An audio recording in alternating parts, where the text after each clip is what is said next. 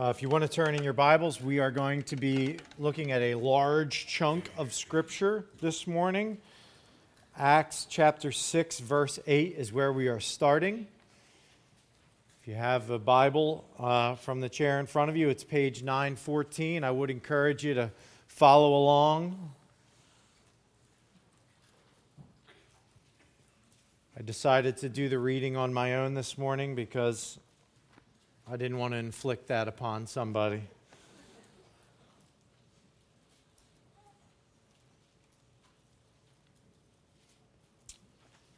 While we're doing that, uh, just a little word of correction from last week's sermon. And it was thank, thank you to uh, those who pointed it out to me. Is uh, I said last week that the Hellenists' complaint against the Hebrews, uh, you know, we were talking about that in Acts chapter 6, and that the Hebrews spoke Hebrew, which some of you adeptly understood and I, that I misspoke. The, the word, they actually spoke Aramaic. Uh, Hebrew at that point was basically a, a dead language. So they were actually Aramaic speaking Jews, not Hebrew speaking Jews. So thank you for those who pointed that out to me. Uh, Acts chapter 6, verse 8.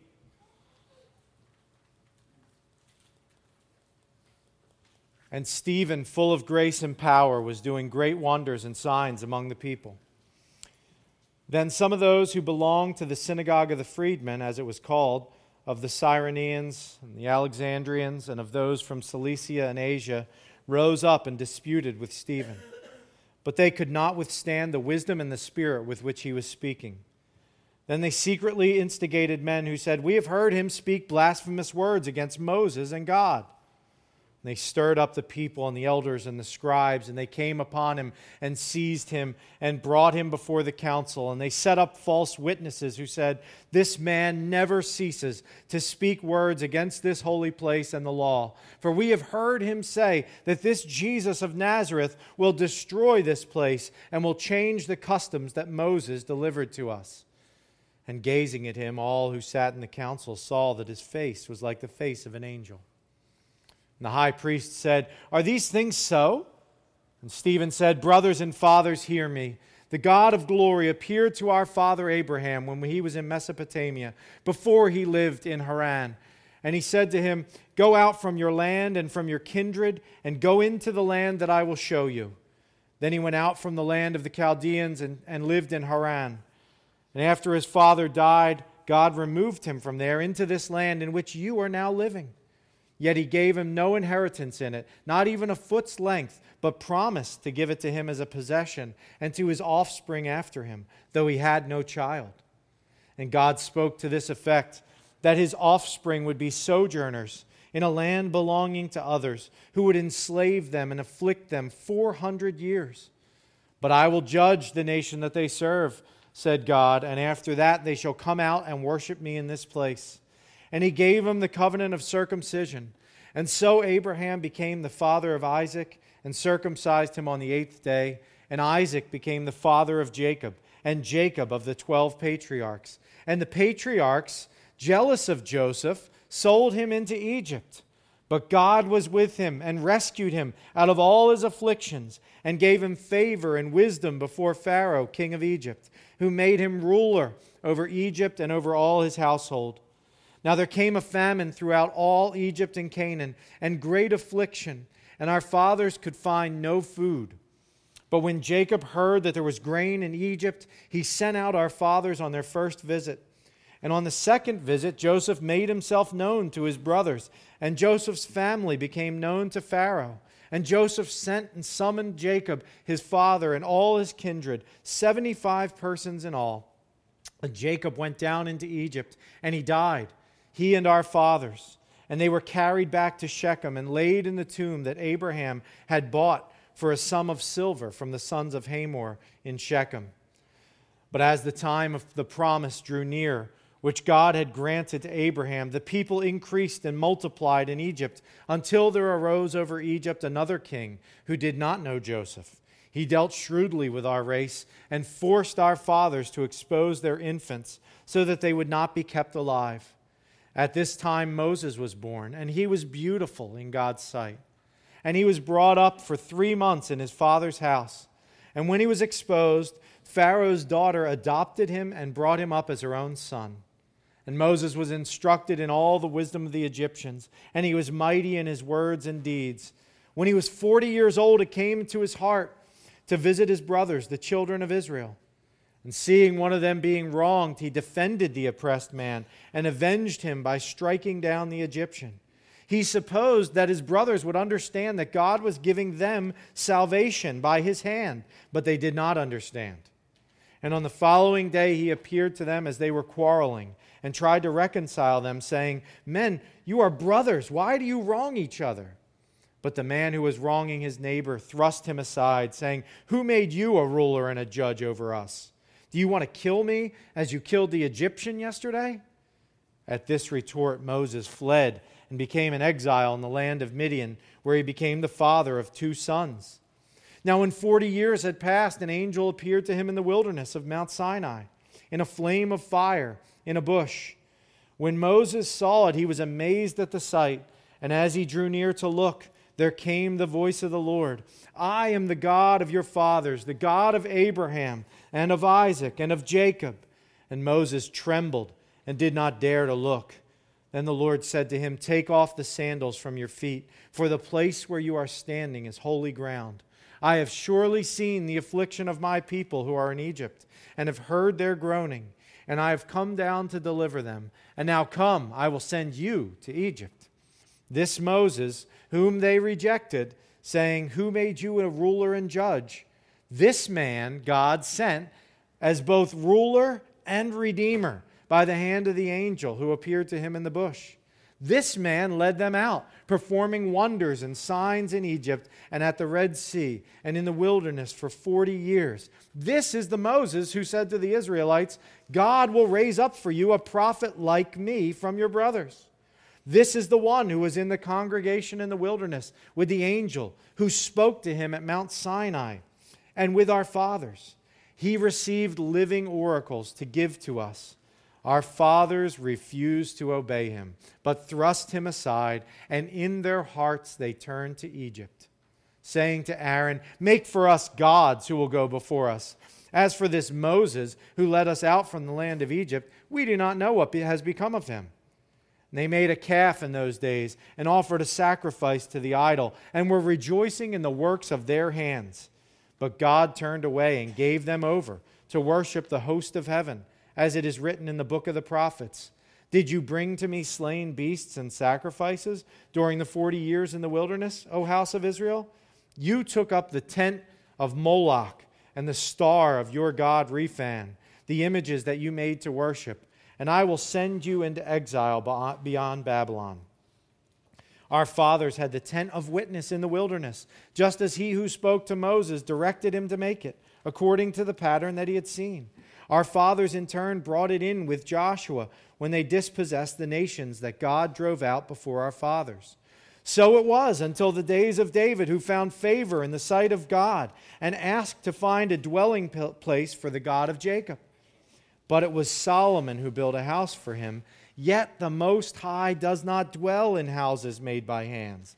As the prophet says, Heaven is my throne, and the earth is my footstool. What kind of house will you build for me, says the Lord? Or what is the place of my rest? Did not my hand make all these things? You stiff necked people, uncircumcised in heart and ears, you always resist the Holy Spirit. As your fathers did, so do you. Which of the prophets did your fathers not persecute? And they killed those who announced beforehand the coming of the righteous one, whom you have now betrayed and murdered. You who received the law as delivered by angels and did not keep it. Now, when they heard these things, they were enraged. And they ground their teeth at him. But he, full of the Holy Spirit, gazed into heaven and saw the glory of God and Jesus standing at the right hand of God. And he said, Behold, I see the heavens open and the Son of Man standing at the right hand of God. But they cried out with a loud voice and stopped their ears and rushed together at him. Then they cast him out of the city and stoned him. And the witnesses laid down their garments at the feet of a young man named Saul. And as they were stoning Stephen, he called out, Lord Jesus, receive my spirit. And falling to his knees, he cried out with a loud voice, Lord, do not hold this sin against them. And when he had said this, he fell asleep.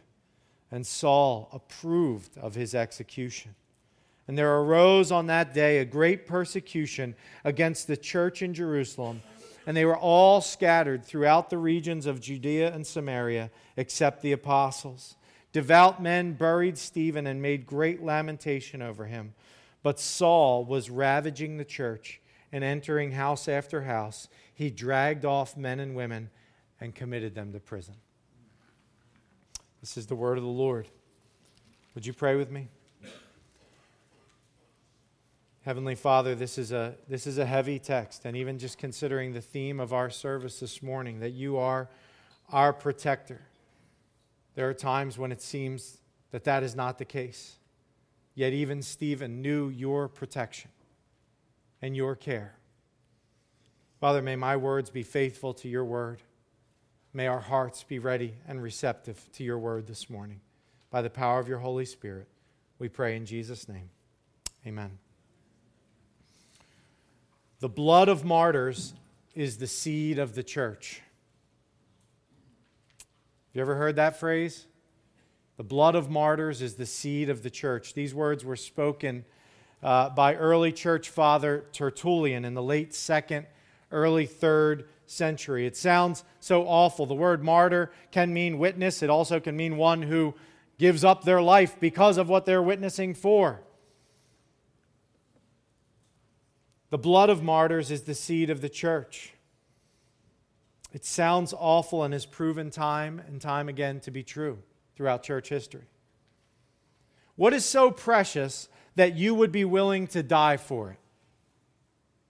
Consider that. You don't have to answer it out loud, but what is so precious to you that you would die for it? Maybe some of you think about your loved ones, family members, friends but what, what belief is so precious to you that you would be willing to die for it? Which of the beliefs that you hold dear would be worth laying your life down for? To say that you would forfeit everything earthly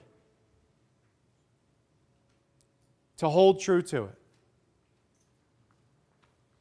The passage we read today marks a turning point in the book of Acts. Up to this point, the tenor of the early church's relationship with the city of Jerusalem has largely been favorable, right? We've seen that in a few different uh, situations. Yes, there's been some issues with the, the religious leaders a couple times, but generally, they have had favor. The early church had favor with those around them. And in today's passage, the tide begins to turn. And uh, the religious leaders' desire to silence the gospel reaches its climax. And at the same time, in this passage, something happens that ensures that the world would never be the same again. Truly, in the most horrific of times, the Lord is planting a seed that will grow his church. Jesus said of himself and those who follow him in John chapter 12, verses 24 to 26 Truly, truly, I say to you, unless a grain of wheat falls into the earth and dies, it remains alone. But if it dies, it bears much fruit. Whoever loves his life loses it, and whoever hates his life in this world will keep it for eternal life. If anyone serves me, he must follow me, and where I am, there my servant will be also. If anyone serves me, the Father will honor him. Today we read a visible example of the seed being planted. Jesus said, Unless a grain of wheat falls to the ground, it remains alone. But if it dies, it bears much fruit. Today, we see a visible example of the seed being planted as Stephen's body is buried at the end of this text. We see a scattering that, far from killing the movement, serves to advance the cause of Christ in a way that carries on to this very day. we meet a man named Saul who hates the cause of Christ. While he trained at the feet of Gamaliel, he does not share the sentiments that we learned of Gamaliel a few cha- or in chapter 5, where Gamaliel says basically, leave these guys alone because if it's of man, if their movement is of man, it's going to die out. If it's of God, we're not going to be able to stop it. Saul did not share Gamaliel's sentiments, though Gamaliel was his teacher. Saul wanted to destroy this movement. With the rest of our time this morning, I want us to look at a few things. It's a large text, and we're not going to cover everything. Stephen's speech is at the heart of our text, and I want us to learn about a few things. Stephen and the accusations made against him, his speech to the council, the stoning, and the seed of the church. I'm giving you four S's, okay? Stephen, speech, stoning, seed. My prayer is that the Lord would teach our hearts what it means to truly honor Him in all things and bless us with a love for Him that says, even if it costs us our lives, the Lord is worth it and He will protect us even in death. If you're here this morning and don't believe in Christ, if you're here, you're not sure, even sure what you believe, my prayer is that you would know and understand the surpassing value of knowing Jesus Christ as Lord. Ask yourself, why, is, why does he do this? Why does Stephen subject himself to this when all it would have taken is for him to say, No, it's not worth it. I'll stop talking. I'll stop talking about this Jesus. Stephen was full of grace and power, and he was doing great wonders and signs among the people, it says. He was one of the seven chosen that we talked about last week to make sure that the Hellenist widows were not being neglected in the daily distribution of food. Luke identified Stephen first in that list, and he called him a man full of faith and the Holy Spirit. The fact that he's described as full of grace and power, doing great wonders and signs, it's notable because he's the first non apostle to be doing these things in the book of Acts first non apostle to be doing it. Performing miraculous works, preaching in, in a powerful way. Stephen also stands as proof, along with Philip, who we're going to talk about for the two weeks, uh, well, the 23rd and 30th of uh, April. Stephen stands as proof that being called in one area, he was the administrator, making sure that the Hellenist widows weren't being neglected, right? That doesn't mean that was all he was allowed to do.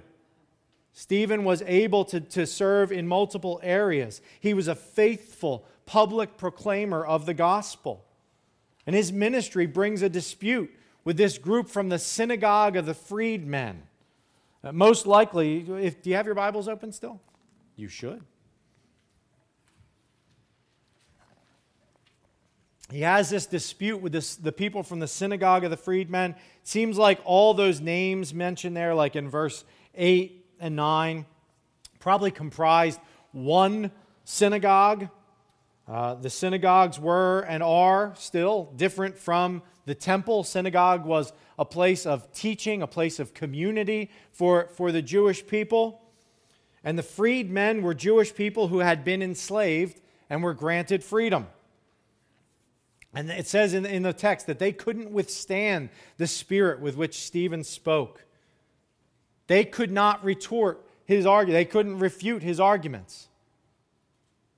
His case was compelling. The power of the Lord was evident in his ministry. So, as people are wont to do in times like these, they decide to go on the attack. Brothers and sisters in Christ, do not be alarmed do not be surprised if and when people resort to personal attacks or false allegations when you share the truth of Christ. It's not uncommon. They don't like what you have to say. I'm not, again, I, I, try to make this as clear as possible, as often as possible. If people are angry at you because you're being nasty to them, that's different. But if you are sharing the truth of Christ, oftentimes, even if you share it in the kindest way possible, their response is going to be a visceral attack on your character, on your intelligence, whatever it may be. Don't be surprised. That's the pattern we see in Scripture over and over and over again. But remember, what we believe is true. What we believe is real. We're not here for fairy tale hour. We are here because Christ is risen.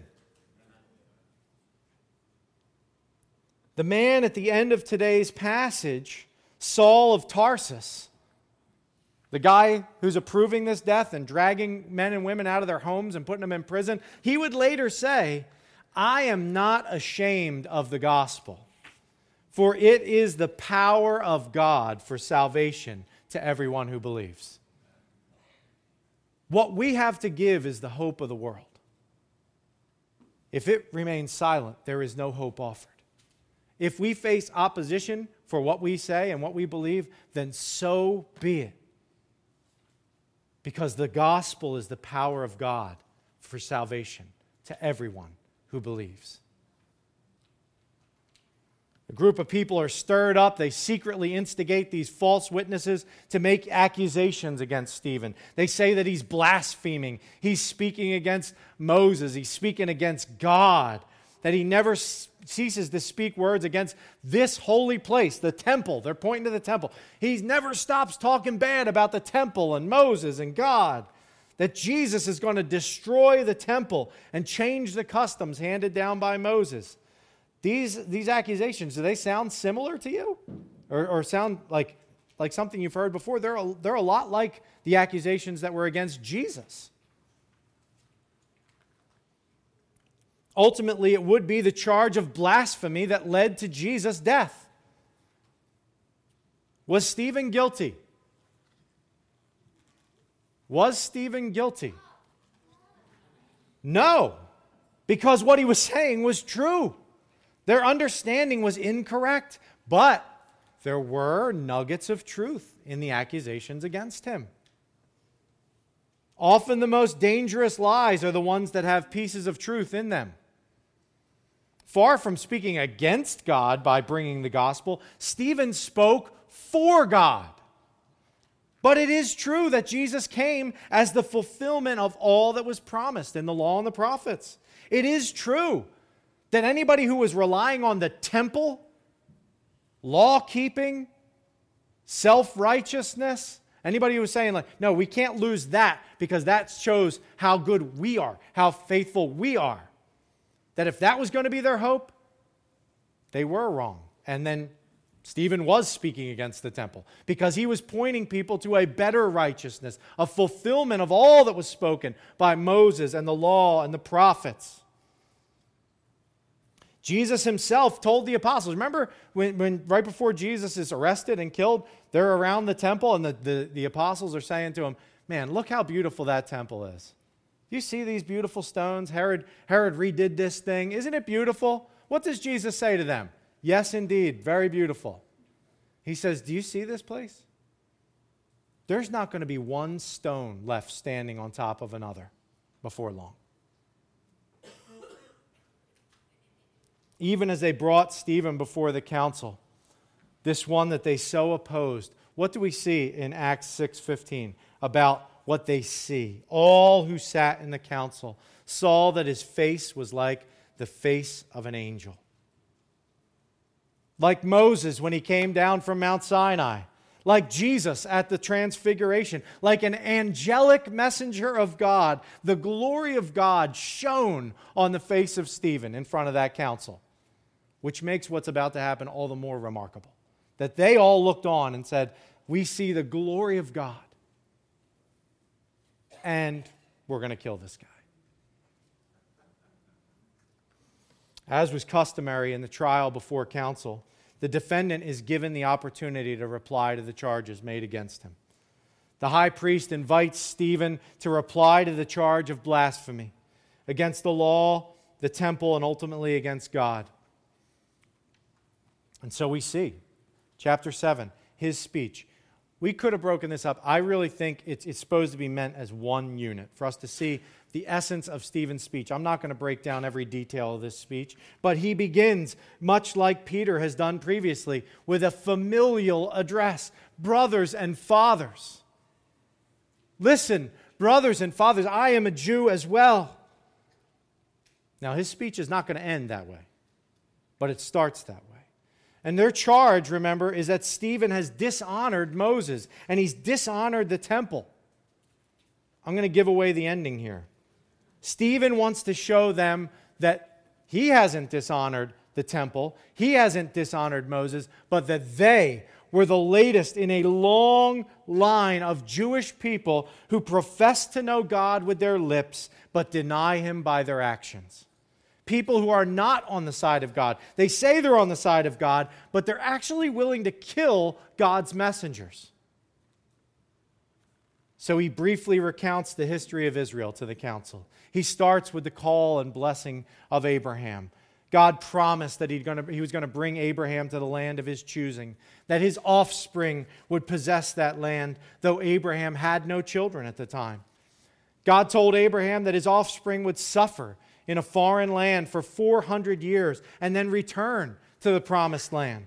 God gave Abraham the covenant of circumcision, man's pledge of faithfulness to Yahweh. Isaac was born, and Abraham circumcised him on the eighth day. Isaac had Jacob, and Jacob became the father of the patriarchs. So far, so good. All in the council. Amen. Amen. Yes. Yes. Something everyone could agree with. Stephen continues by saying that the patriarchs sold their brother Joseph into slavery into Egypt. But God was with him, and he became the means of Israel's salvation during a time of famine, as he had risen to second in command under Pharaoh. All of Israel ends up going down to Egypt and is saved because of the provisions Joseph had made. Joseph saved his brothers who had rejected him. God brought about the fulfillment of his promise to Abraham through Moses. After another Pharaoh rose up, the people of Israel had multiplied greatly, and this Pharaoh is scared of them. And so he treats them harshly. He enslaves the Israelites, and then he wants the children, the male children of the Israelites, killed. But Moses' life was preserved, and he was raised in the family of Pharaoh. He then tries to intercede on behalf of one of his brothers, one of his Israelite brothers. And the response is, Who made you a ruler and judge over us? So Moses fled to Midian, living in exile for 40 years. There he became the father of two sons, and then the Lord calls him back he appears to him in a burning bush. He tells him, I'm the God of your fathers, the God of Abraham, Isaac, and Jacob. He calls him to go back and set his people free. The holy God had seen his people's affliction, and he was going to set them free through Moses, their deliverer. Moses then saved his brothers who had rejected him. 735 and 36. You got your Bibles open? This Moses, whom they rejected, saying, Who made you a ruler and a judge? This man God sent as both ruler and redeemer by the hand of the angel who appeared to him in the bush. This man led them out, performing wonders and signs in Egypt and at the Red Sea and in the wilderness for 40 years. Moses told them that after him, the Lord would raise up another prophet like him from among their midst. And Peter has already told us in Acts chapter 3 who is that? I want to make sure you're listening. Who's the other prophet like Moses?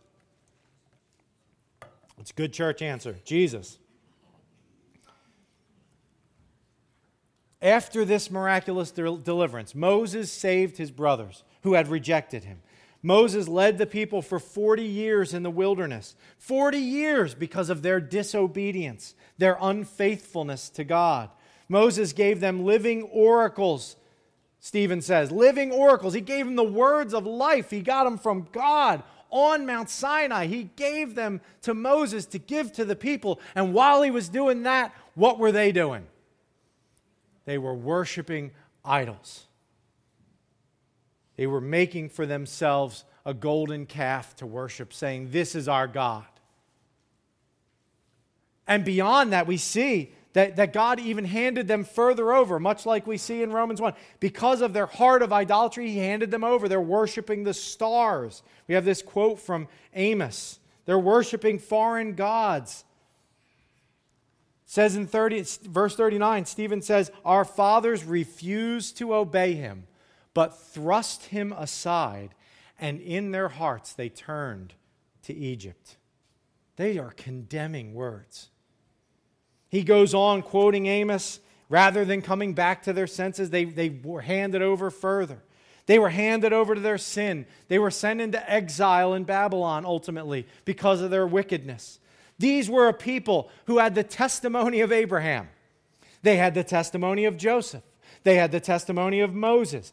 Stephen says, You had the ark of the testimony. You carried around this tent in the wilderness. What was inside that tent? The ark of the covenant. You built a temple that was supposed to be a testimony. They had the history of David, who wanted to build the, uh, the temple, but he couldn't. His son Solomon builds it. But even as it was built, Solomon himself acknowledged Will God indeed dwell on the earth? Behold, heaven and the highest heaven cannot contain you. How much less this house that I have built? Stephen himself echoes this by saying, The Most High does not dwell in houses made by hands. He quotes Isaiah 66, 1 and 2, saying, Heaven is my throne, the earth is my footstool. What kind of house will you build for me, says the Lord? Or what is the place of my rest? Did not my hand make all these things? That was a I just said a lot of things. So I'm going to stop here and sum it up in a paragraph. This is what Stephen's saying. This is his speech. You want to put me on trial for profaning this temple? Then get in line behind all your forefathers who rejected those sent to them for their salvation. You think I have profaned this temple? You think I have rejected the law of Moses? Far from it. I stand here bearing witness to the one in whom the promises to Abraham are fulfilled, whom Joseph foreshadowed the one Moses longed for and promised, whom the temple pointed toward, a better priest, a lasting salvation, real forgiveness from sins, circumcision not outward, but circumcision of the heart. You are so worried about this building, but you pay no mind to the God this building was made for. This building this nation was meant to be a light to the world, an invitation to know the one true God, but you have made it a monument to yourselves and hated those who warned you to repent. You are just like your forefathers. I think we're supposed to get the impression between verses 50 and 51 that they were the, the council was getting the idea that this speech was not going the way they were hoping. Maybe even we're supposed to insert in there some murmuring among the council, maybe even some yelling out, like, silence, stop, stop saying these things. They knew where Stephen was taking this speech, and so then he goes there. You, he doesn't, he no, he no longer says brothers and fathers. You stiff necked people. Is that a familiar phrase? Moses called the people of Israel a stiff necked people. He says, You stiff necked people, uncircumcised in heart and ears, you always resist the Holy Spirit. As your fathers did, so do you. Which of the prophets did your fathers not persecute? And they killed those who announced beforehand the coming of the righteous one, whom you have now betrayed and murdered. You who received the law as delivered by angels and did not keep it. I just want to say real quickly Stephen could sound like really, really harsh, right? Like, man, that's tough. harshness is needed at times.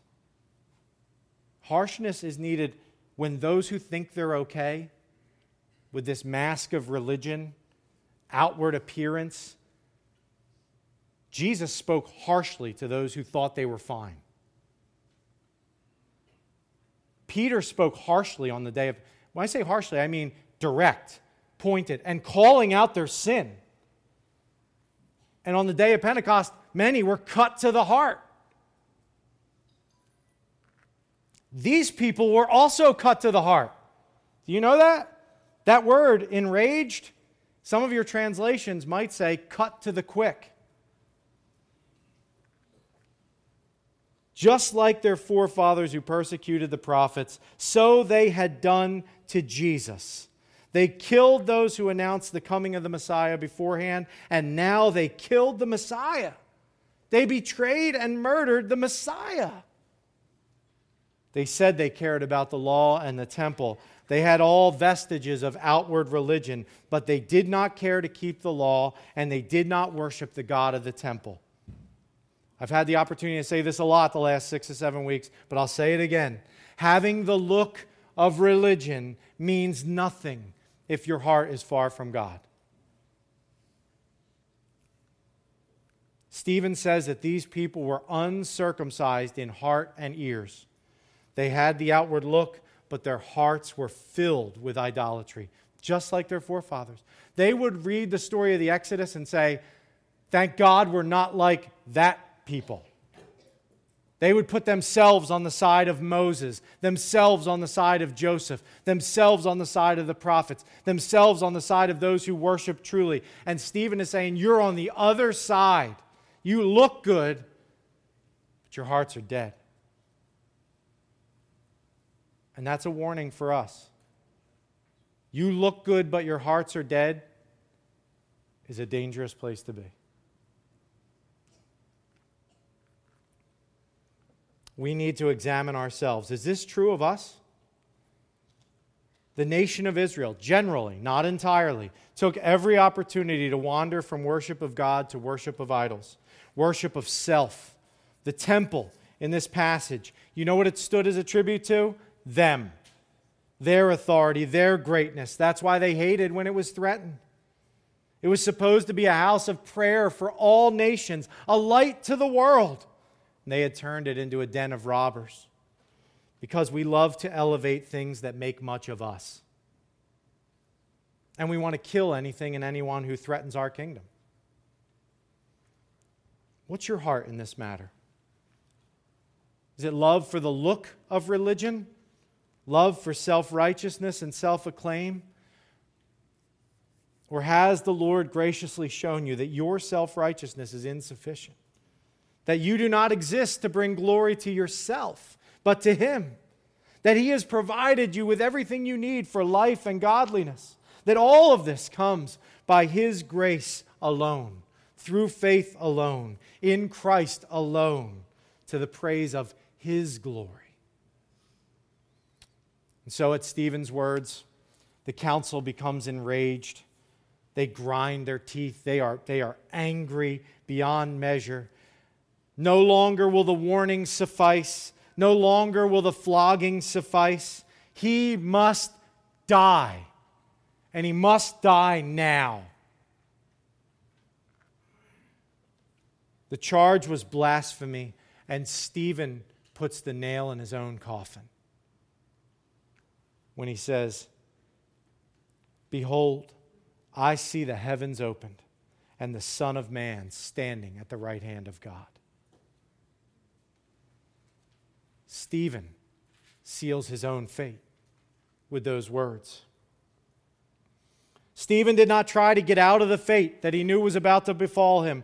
At his trial, Jesus had said, But from now on, the Son of Man shall be seated at the right hand of the power of God. At, on his trial. Do you know that this, the use Stephen has here of Son of Man? Only time in the Bible that it's used by somebody, or in the New Testament, that it's used by somebody other than Jesus this, this title for uh, one who comes as a symbolic, not symbolic, but a representative of man, one who makes himself low for the good of his people.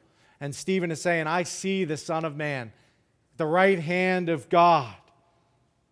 Suffering saints, while you may not visibly see this right now, take comfort because it's no less true. Jesus is at the right hand of God. Death could not hold him. He was victoriously raised from the grave. He ascended into heaven, and he is seated at the right hand of God the Father. He ever lives to intercede between man and God. He is with his people, and he is for his people. New hearts come by his work.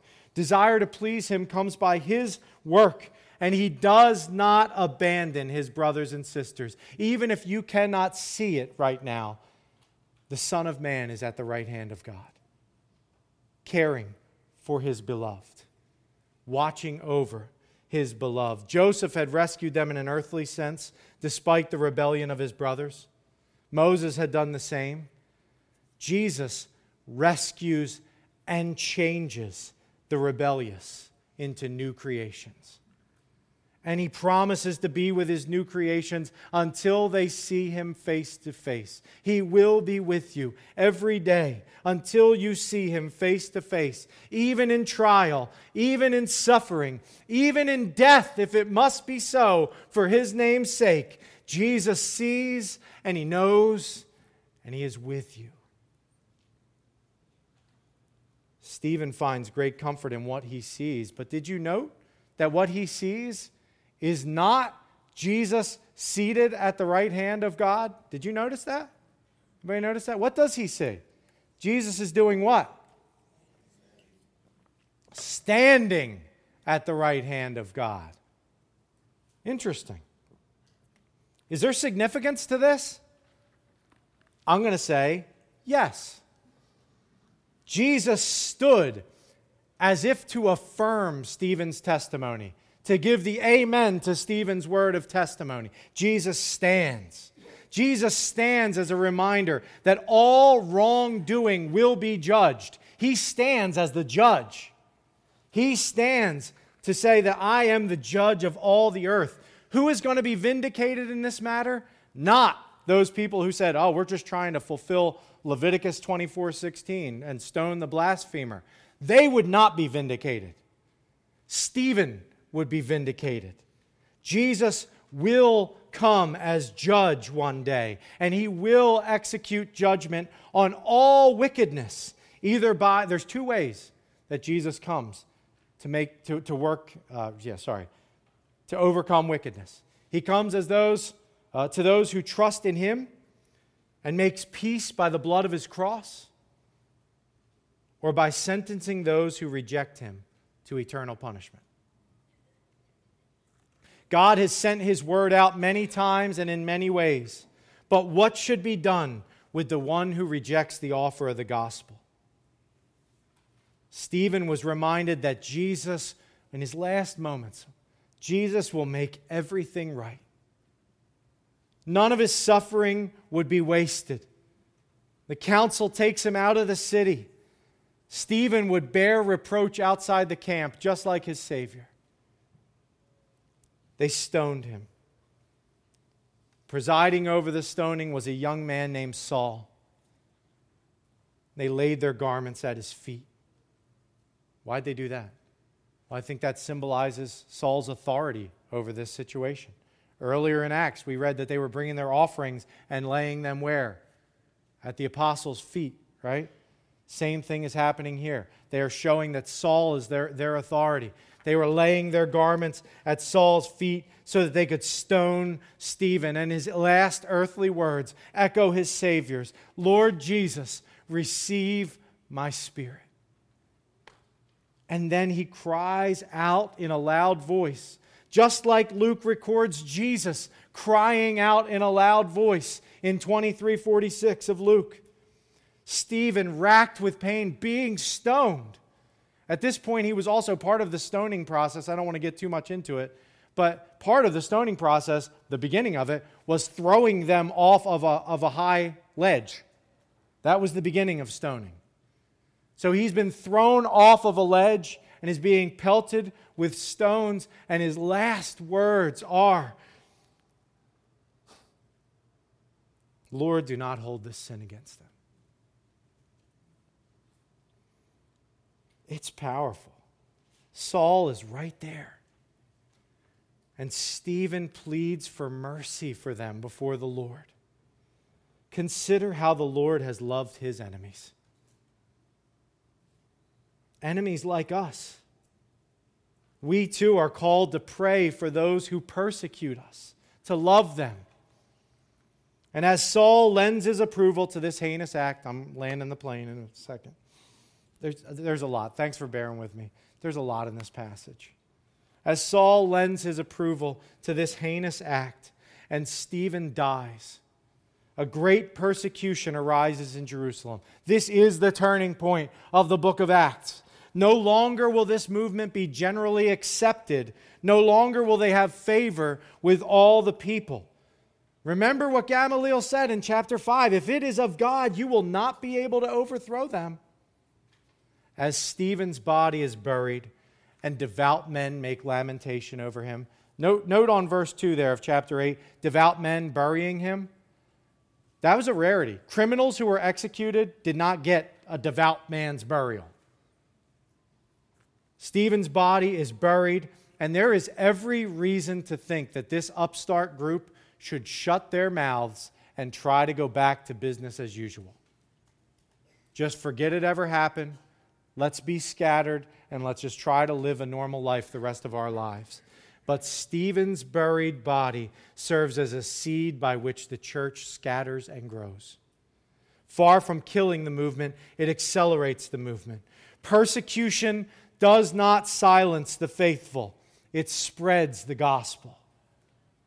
To this very day, many brothers and sisters put their lives on the line daily for the cause of Christ. Millions have given their lives for the name of Jesus over the last 2,000 years. Maybe some in this room right now will be called to lay down your life for Jesus. Now, I want to be really clear. Stephen did not go to the council that day trying to get killed, but he did go in desiring to be faithful, even if it cost him his life. But the Lord Jesus, and being found in Jesus eternally, is of such infinite value to his people that even if it means a little suffering for his name, it is worth it. He is worth it. The church would not die, and it will not die. The gates of hell will not prevail against her because Jesus is the Lord of the church. Jesus will not be defeated. As today's passage ends, Saul is ravaging the church, entering house after house, dragging off men and women to prison. Stephen seemed like he would have been a great guy to get the gospel to the world. And in some ways, he was. He propelled the church outward. But one can only wonder what might become of this Saul guy. A violent opponent of the gospel. God's grace could never reach the likes of him, could it? We stand as a testimony that the grace of God reaches all, the likes of all. Praise God for his grace. Let's pray. Heavenly Father, we thank you for the example of Stephen as he followed in the footsteps of his Savior and our Savior, the Lord Jesus. And may it be in our lives that you would grow our love for you in such a way uh, that we would be able to say that to have you is better than having all the treasures of this world and if it comes down to a choice between having you or having riches or having uh, popularity or having uh, many, many friends, being well thought of, or even keeping our lives, that we would see Jesus as of surpassing value. And that you would strengthen us and give us the grace to stand for him in all situations. Thank you, Jesus, for loving us when we were your enemies. We were like Saul is in this passage. violent uh, op- opposers, however it looked religious opposers, anti religious opposers, all of us have been Saul. And your mercy has found the chief of sinners. We thank you for that, and we thank you that you will build your church, and the gates of hell will not prevail against it. In Jesus' name, amen.